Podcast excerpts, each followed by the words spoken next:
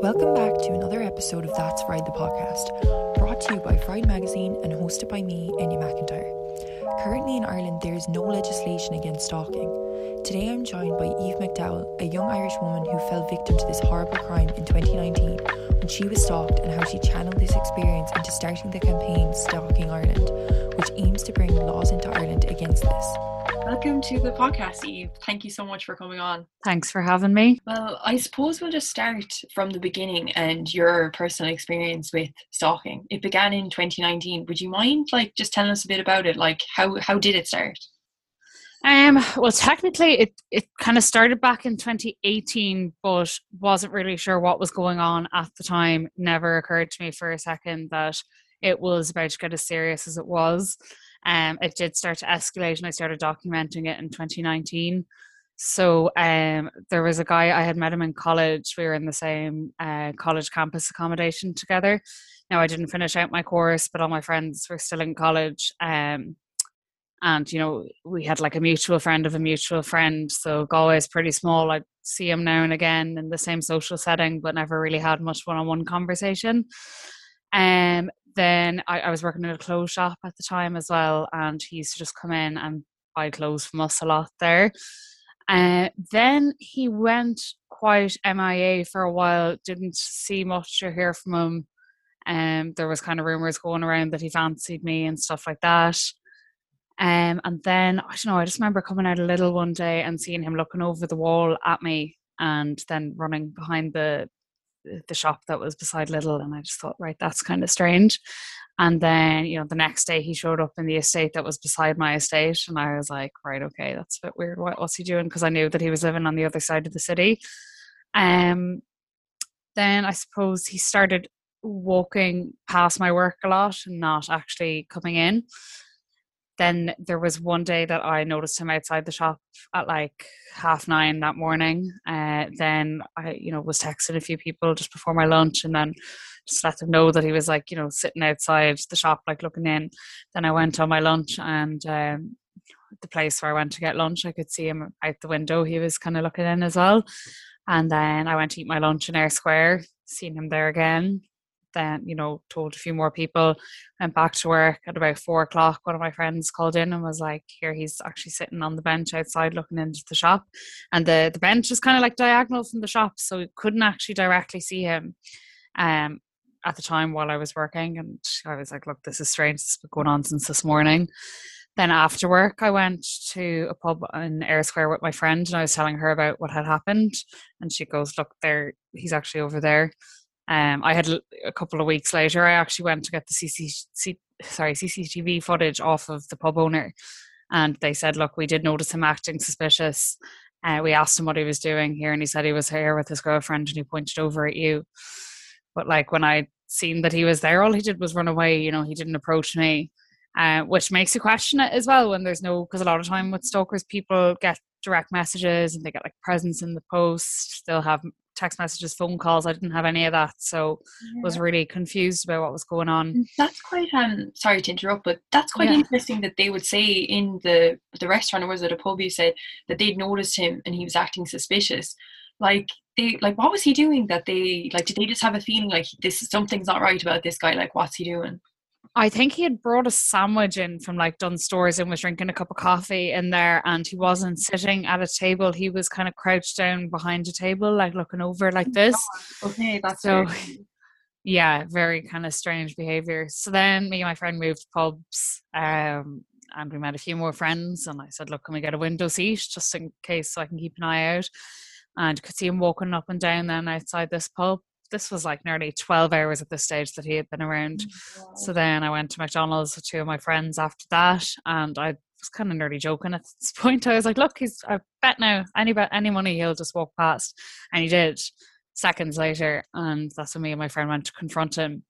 Um, so we kind of chased him up Shop Street a bit, and then he went down a side alley. So I stayed at the top of the alley because I was a bit unsure of you know what he was, what his agenda was and she found him crouched down behind a car and she was like, What are you doing? Why are you following Eve? And he got up and he went like shh and he ran away laughing. And that's when I was like, he had a really distinctive beard. So I said to him at that point, I was like, you're not doing a great job at hiding. I can spot you a mile away with that beard. And then a few nights later, there was kind of nothing then. Actually, no, my friends walked me home, and on the way home, he showed up again. And we spent ages staying outside of the estate because I didn't want him to know exactly where my house was. But little did I know at this stage, he probably knew fine well exactly where I lived. Mm. Um, I often say to people, it's not just the times that I knew he was there that's scary, it's the times that I didn't know about that terrifies me. Um, couple of just a couple of days later, um, I went out and in the morning went to visit my friend in the estate beside my estate. I was walking back into the house at quarter past nine, and before this, we had never locked the front door during the day, always at night, but never during the day. But something about this day, I was like, right, just to be safe, I'm going to lock it. Then um, I went into the kitchen, put on the kettle, and I was coming out back out into the hall, and I seen a figure standing at the frosted glass beside the door, and the door handle tried to open and I mm. didn't recognize the figure, and I just thought that was kind of strange. But then the doorbell rang, so I thought, right, that must be a postman or something. So I got the keys from the radiator, which was right beside the door. Opened the door, and there was no one there. And there's steps up to our doorways, so I was a bit confused about that. I just thought that was strange. So I closed the door, locked it, texted in the house group chat, and said, "Guys, are you expecting anyone?" And then my other housemate came down, and she came into my room and I was just explaining, look, I actually think I'm being followed by this guy at the minute. And she started screaming and she pointed, um, he was below my bedroom window in the bushes and he had his beard shaved off, his eyebrows shaved off, and his hair shaved off. So at that point, I knew that, you know, he was extremely unpredictable, didn't know if he was willing to do that, what else he'd be willing to do. So called the guards then at that point, um, and they said, look, we'll have a chat with him uh, but there's nothing we can really do because he hasn't really broken any laws or anything. So and we're just feeling frustrated at that. Yeah. Um, and I was so creeped out now that he knew where I lived, tried to get in, and had shaved off all his hair to obviously I don't know disguise himself or something. So I went home for about a week because I had been advised by the guards like you can't really walk anywhere on your own. So I took a week off work because it's around exam time as well. All my friends were students, so needing a babysitter is difficult. Like you don't want to have to you lose your independence completely. To, um, so I didn't want to have to be relying on other people to get places. And um, then yeah, I was at home, and then the day I came back, I got one of the lads to collect me from the bus and walk me back to the house. And then my ex boyfriend at the time came and collected me and said, "Look, we're going to town and get food. And I was like, right, can we take a completely different route into town just in case we bang into him? Um, but we still actually seen him on the way into town. Um, my ex tried to reassure me. He was like, look, it was coincidence. The COA guards have been in contact. Went into town, had food, was coming back into the estate, and then I spotted him again in the bushes of the house opposite my house. Um, my ex ran after him and told me to go inside and ring the guards, and I did eventually got through to them and they came and at that point then they took statements. Um, I remember just being terrified that night, couldn't sleep at all, kept thinking I could hear footsteps up and down the steps at the front. Um, yeah, like really just had a gut feeling something was going to happen. Uh, one of my housemates had forgot her bedroom key at her home house, so she was sleeping on the couch. And then, you know, I was awake all night at like 10 to 7. I got up to go to the bathroom because it was getting kind of bright at that stage. Like I was actually afraid to even go to the bathroom at this point. But uh, when I did, that woke her up and she was really warm. So she opened the balcony door just a little bit to get a bit of air in. And as she was falling back asleep, she heard the floorboards creaking and she looked up and he was standing over her. Um, he was trying to get out into the hall, but he uh, realized she seen him then, and she started screaming. I just remember hearing her screaming, "Oh my god, it's him! Get out! Get out!" And um, he then attacked her with the claw hammer. She managed to put her hands up and defend herself. And then once the hammer fell out of his hands, I think he panicked then and he jumped off the balcony. Now the guards had um, later found him crawling up the road behind our estate, and they also found a packet of Viagra and a knife at the bottom of the balcony. Oh my god. So, I can't imagine how terrifying of an experience that must have been. Oh, it was insane. It just didn't feel real. You just don't ever imagine that something like that could happen to you. Or even in Ireland, I'd never heard of anything similar. It was literally like something out of a horror show. Say that. I mean, at the start, you like. I just feel like if I was you, I'd be thinking this is really strange. Like, you know, it must be a coincidence. You'd never think stalking because it's just like not a common thing. So it must have been like really confusing for you, I imagine, like at the start. Yeah, it was very confusing because Galway's a small place. I did a bit of research online and just tried to find information about stalking, and it all said that like 90% of stalkers are ex partners. Um, it's never really someone you don't know. There was no information, no supports. And um, like I even asked the guards about getting a restraining order, and you can't in Ireland unless you've been married to someone, which is ridiculous. I didn't know that either yeah and that's when i found out that there is no law against stalking either which i just i know it was insane. Um just the whole court system as well is it's awful. It's not victim focused at all. I remember during covid his father was allowed into the courtroom um but my father wasn't. Just like weird little things like that. You know i just feel like the victims aren't really looked after as much um which is unfortunate. But you know, there's still a lot that needs to change with the law system.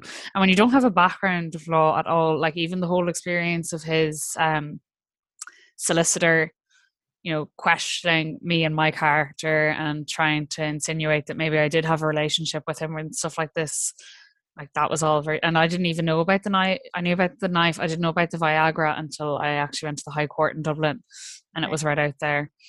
Um, I had never been told about those beforehand, and they couldn't even be used as evidence because there was no fingerprints on them, and he denied that they were his, even though you know mm, yeah. I don't think there's any coincidence. Together, like yeah, yeah. So after you know that night and the guards came, what kind of happened after that? Like you kind of mentioned mm. there, like the legal stuff. Was that when you started to realize this is so wrong? Like there's nothing, you know, solid against stalking in Ireland yeah, like I knew at that point, you know, is wrong, but I suppose people kind of explained why there doesn't, you know, why they think there doesn't need to be a law and that this harassment all will cover me and I will be protected. But I suppose the real turning point for me was when I heard about Una Ring's case, that other woman in yeah. Cork, because well. yeah, that started happening just after uh, my stalker was sentenced and i mean like it was a year of and out of court things getting adjourned like it's so emotionally draining having to go through the court system and it's funny you should do a victim impact statement to inform the court like how it has impacted you um and I couldn't even read it out myself. So it's mad that I'm now coming out so publicly about everything when before I wasn't even able to read that out to the courtroom during COVID times when there was barely any people there. But yeah, when I heard about Una's story, there was a lot of similarities in it. You know, it wasn't an ex partner. He trespassed onto her property. There was really bad intentions there. So I just really wanted to get in contact with her. Um, the Ryan Tubridy show had contacted me beforehand. I didn't. I, I just I didn't want to go on it at that time, but I still had the contact details for them, and she had been on them.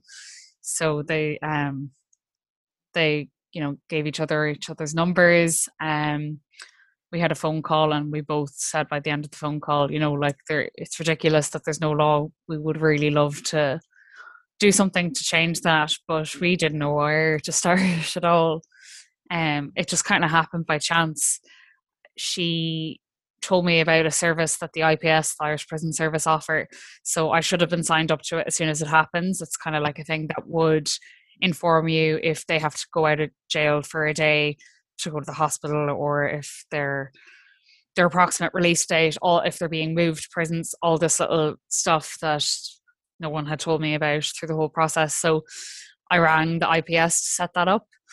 And, you know, I was kind of given off to them, I suppose. And they said, look, you know, it's really difficult for us because with GDPR, we can't reach out to victims and offer this service.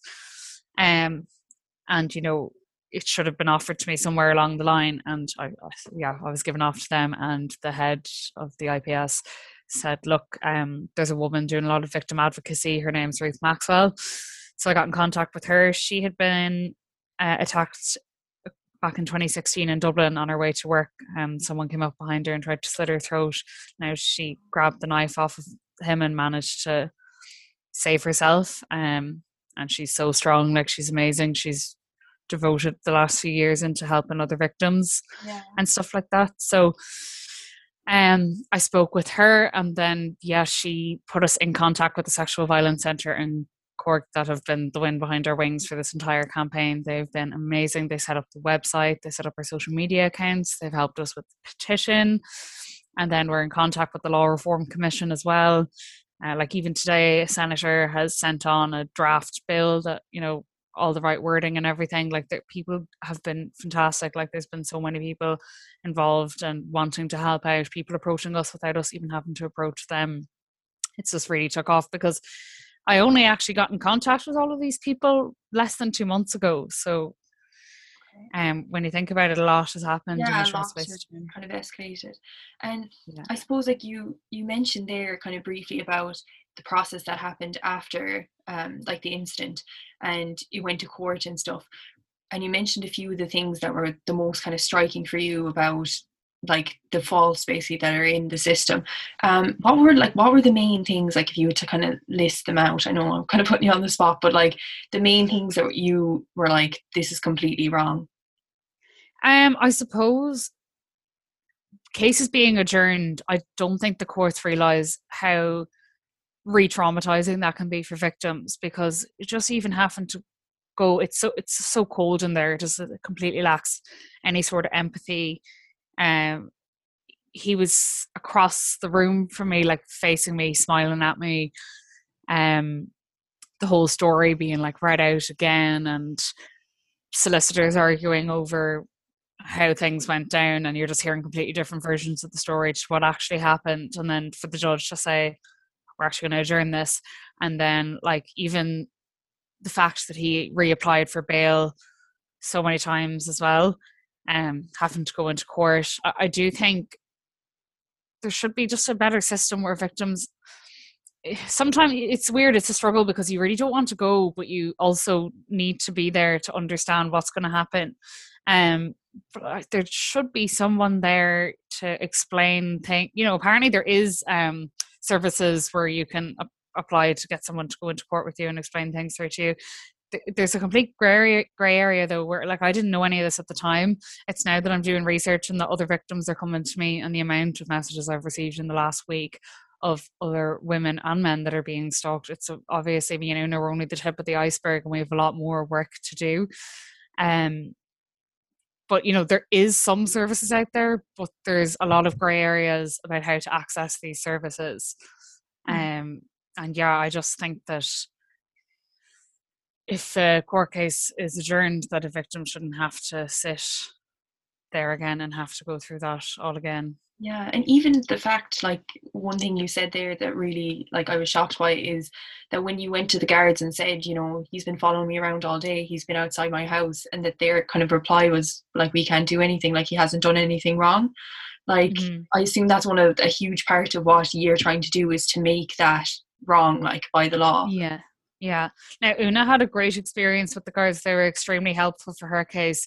However, she was a lot more prepared going in and reporting it. So it is so important that, like, you know, fr- from the start of it, really what I should have been doing was creating an incident log. So anytime that I see him, note that down, r- write down what he was wearing, what date it was, the approximate time, or whatever, because that can then be used as evidence.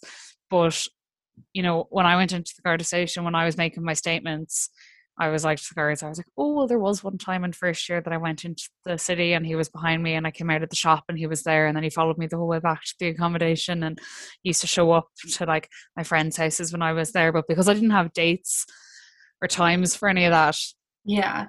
that doesn't actually count as evidence. You know, it doesn't get recorded in the court because it's technically hearsay, so it doesn't.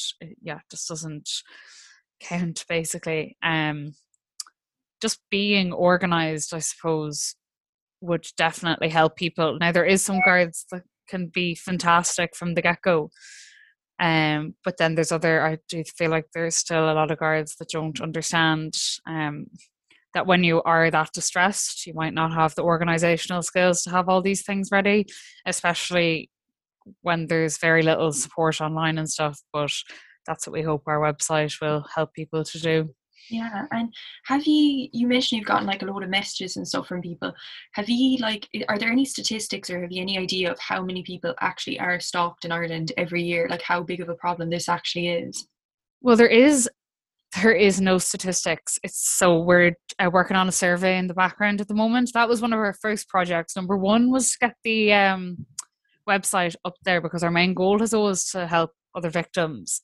But um, we then realised that the law needs to be in place in order to help other victims as well in order to keep them safe. So survey was supposed to be our kind of second thing and we did a draft one and i've had like dr ciara staunton from ucc she's a criminology expert she's been helping me with that as well. Um, and we're hoping then to get that out maybe in september or something um, to as many people as possible to try and gather statistics because a lot of people are stalked and don't necessarily realize that they are being stalked they um might just put it down to ah he's just whatever. He's just interested in me and is yeah. popping around to say hello and stuff. And i think as irish people we do tend to minimize things as well. Um i suppose i had a lot of friends at the time that were trying to comfort me by saying ah don't worry he's only harmless. And what that actually does is minimizes what's going on. And people don't do that out of badness. That's just yeah. It's just because like it's not common so you're like oh there's no way it could be something like that. That's it yeah. But it, but it is way more common than i even realized two weeks ago. Like just this week i've gotten my email address set up um for my stalking ireland page and the amount of emails the instagram messages that are coming through it's actually I just was so shocked yeah. and really concerned about how many people have gone through this and are still going through this. And it's not just women either. There has been quite a few men as well, um, which shows that it's a problem that affects a lot of people. And I read like your stalker, he was only about was it twenty one or something, quite close in age. I don't know yeah. why I found that like so shocking that it could be someone who's like the same age as us. Like you would just never think that that would be a possibility. Yeah, never that's again that's why I didn't really understand what was happening to me because it just didn't fit in any of the boxes that I had like knew stalking to be. Yeah, and I mean, like, I, just even trying to understand how could you know, like, we'll assume like a regular twenty-one-year-old guy, like, go from that to becoming a stalker. Like, it was any like, was there like a psychological evaluation and stuff done? Like, yeah, he was seen by three psychologists, and I was expecting them to come back with, you know, a very obvious result. But two of them said that they couldn't find anything, and just um, there was a what was it? I don't know. Basically, the third one then said that he just didn't have the ability to feel empathy. Okay. Um, which is interesting. Yeah, it's kind of. Like- I definitely thought there would have been something bigger there, um, but it leaves you more confused than before. Yeah. And he was as a lot of the articles said, he had like over 500 points in his leaving cert. He was an engineering student. Um, he was always top of the class, but there was people that went to college with him that kind of would have said to me, "Oh, when he was studying for exams and stuff, he'd just sit there and, or when he was doing exams, apparently the last exams he was doing, he just like wasn't filling in the papers and." would like leave and go outside and do a lap around the engineering building and stuff like this. But at the same time, you have to take everything that people tell you tells you with a pinch of salt because yeah. I've heard people telling me that they had spotted him, that they he had escaped, and all of this stuff, which seems so irrational now. But when you're in that state of trauma and when something so unimaginable has happened to you, you will actually you'd believe nearly anything. And a big part of, you know, Stalking Ireland, what you're campaigning for is like longer and more fair um, prison sentencing. Do you want to talk, tell us a little bit about, you know, the prison sentencing in your case and mm. so that I always found difficult to grasp even myself. So he's he had two sentence two consecutive sentences, one five years and the other one was seven years, two suspended. But to summarize it, he has been in custody since the 27th of May 2019, and his approximate release date is the 23rd of March 2023, which is less than two years from now. Yeah, okay. Which seems. So what is the like, logic there? Like, what's. It's just, oh, it's so infuriating. It's so. I can you know, and people. And when I came out of the courtroom, I was even more shook by the amount of reporters and stuff that came up to me and they were like, Oh, that was a great sentence he got. You must be delighted. And I was like, Is it? You know, because I really don't know what the next step is when he gets out. I don't, because he didn't show any remorse um, or he wasn't apologetic at all throughout the whole trial. He was smirking at me from across the room. So I, I don't think he's sorry. I don't think that anything would stop him at this point. Um, part of me was worried. I was like, God, maybe if he went somewhere and was rehabilitated, he'd be better off than, you know, going to prison can affect people worse and then you start doing like research into it and you can drive yourself demented thinking of it but i've tried to put it to the back of my mind for now i'm like right okay that's a future problem but at the same time i always wonder about like oh god when i have kids what if he comes after me when i have the kids and i have to protect them as well as myself and yeah there's um there's I have a five year no contact order. So if Fommy gets out, he won't be able to contact me for five years. And if he is in breach of that, then I think there's grounds for him to go back into custody. So um, at least there's that. But a lifelong no contact order would have been yeah, it just better. Like for it to be reduced to essentially two years and then only five year no contact, it just seems like kind of just a tap on the wrist, like as yeah. what it should be. Um, mm. Did it affect his sentencing that he did have like a hammer, like a weapon on him? Um, um, so it was aggravated burglary because he had the hammer. Um, as I was saying, the knife and the Viagra weren't taken into consideration. Okay. But um, I know myself there was at least intent to rape there if there was Viagra, and possibly kill if, with the knife and everything as well. Um, just everything's so technical with the law, yeah, which can be re that you know. I just I just assumed that he'd get longer. Yeah, yeah, definitely yeah. I, I, imagine like for you like that it must be very difficult even now to like discuss this. Like you're so strong for doing like what you're doing like a camp this campaign. It's going to help so many Thanks. people yeah um, yeah. like how did you cope afterwards? Like was it like did you have to go for like counseling and stuff? Like was this oh yeah. I'm still in counseling i'm still in counseling now and i've had you know i have some great friends that have been very understanding of it, but it's just the PTSD was unimaginable. Didn't realize that the it's weird because I think I had suppressed a lot of it. There was like initial PTSD, which was really bad. I was waking up every night a couple of times with really bad nightmares and stuff. And when you have those nightmares, your whole body experiences that fight or flight and like reaction as well. Um, you'd be awake for hours and just was too scared to even go into the bathroom and shower on my own for the first few weeks or months even. Um, it's it's insane the toll that it takes on you. And like one thing that Una says a lot as well is that she still sees her stalker everywhere, and I do as well. I'll see someone that looks like him, and I'll kind of get that panic. Um, I'm much better controlling it now, but it still does happen. I feel like it'll always be there with me. It's not something that goes away. You just learn how to manage it better. But when I did start out all of this, it did re trigger me a little bit as well. But um, this time in my head, I knew that it wasn't actually happening again, but just my body was still reacting as if it was. So I was still waking up with nightmares, and I wouldn't be as panicked in my head. I'd be like, right, okay, that that was just a nightmare. I'll try to go back to sleep now, but I'd still have the pure adrenaline rush. Um, it's strange, but I think it's been very healing at the same time doing all of this and just having such a positive reaction and so much support from all angles. Um, yeah, just it would be absolutely amazing to get this into legislation. Yeah, I think like it is obviously it's a terrible thing that happened to you, but it's amazing that you're able to turn such a terrible situation into something so positive for so many people, like and to really make a difference. Um, so like what is we've kind of we've discussed it already, but stalking Ireland, like what are you know, if you had to sum it up um, in bullet points of exactly what you're aiming to do, what is this campaign about? So we're aiming to support other victims and their families, their loved ones, or friends by offering advice on what stalking is, the different types of stalking, the different types of stalkers, what to do if you think you're being stalked. Um, a big one for me is what to say or what not to say more importantly to people that are being stuck because as I was saying, people don't necessarily mean to minimize things, but they actually can a lot of the times. Um, a lot of victim, I experienced so much victim blaming as well. Like, were you too nice to him?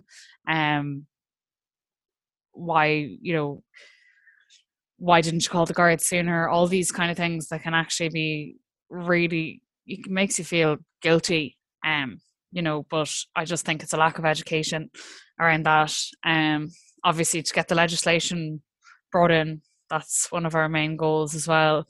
And down the line, you know, we'd love to maybe do some training in colleges or even schools. Um, I'd love to, you know, Scotland have just set up an action against stalking centre. Be amazing if down the line that we could get that because, as I was saying, me and Una were just the tip of the iceberg. I think this is a much bigger issue than people realise, and I want to be able to support every victim and, you know, give them the help that I didn't have. Definitely, and I mean, for people who are listening to this podcast, if they are wondering if they if they fear they're being stalked, what would be kind of the telltale signs? What would be your things that you think they should look out for? Um, so running into them, um, or seeing them following you a lot, um, definitely, definitely write down an incident log, even on your notes in your phone, just for times that you think you might even run in, be running into them a lot. That's that was for me one of the first signs. Or then you have the flip side of it in Una's case where she was getting a lot of text messages. So um, I know people might want to block them if they're getting a lot of text messaging, but making sure that they take screenshots and have that evidence beforehand. Um, you know, there's Una's property was damaged. Um, some victims received like presents in the post, anonymous letters, stuff like that there is a lot of different types of stalkers and stalking nearly um so depending on the situation there can be different telltale signs but things like threats and them very obviously following you are obviously the the most yeah the most prioritize them yeah yeah definitely well thank you so much for coming on eve this has been so informative and i really think that it's going to make such a difference to the people of ireland um, is there anything you'd like to add before we finish no, I think that's everything. Just um, thanks for having me. And if I could just urge people to sign our petition, it's on www.stalking.ie.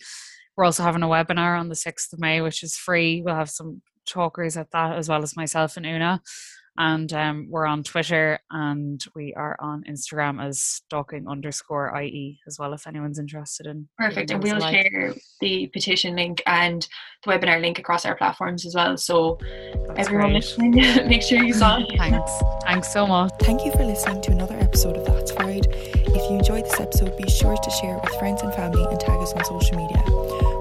Magazine with no spaces and two eyes on Instagram. Be sure to give us a follow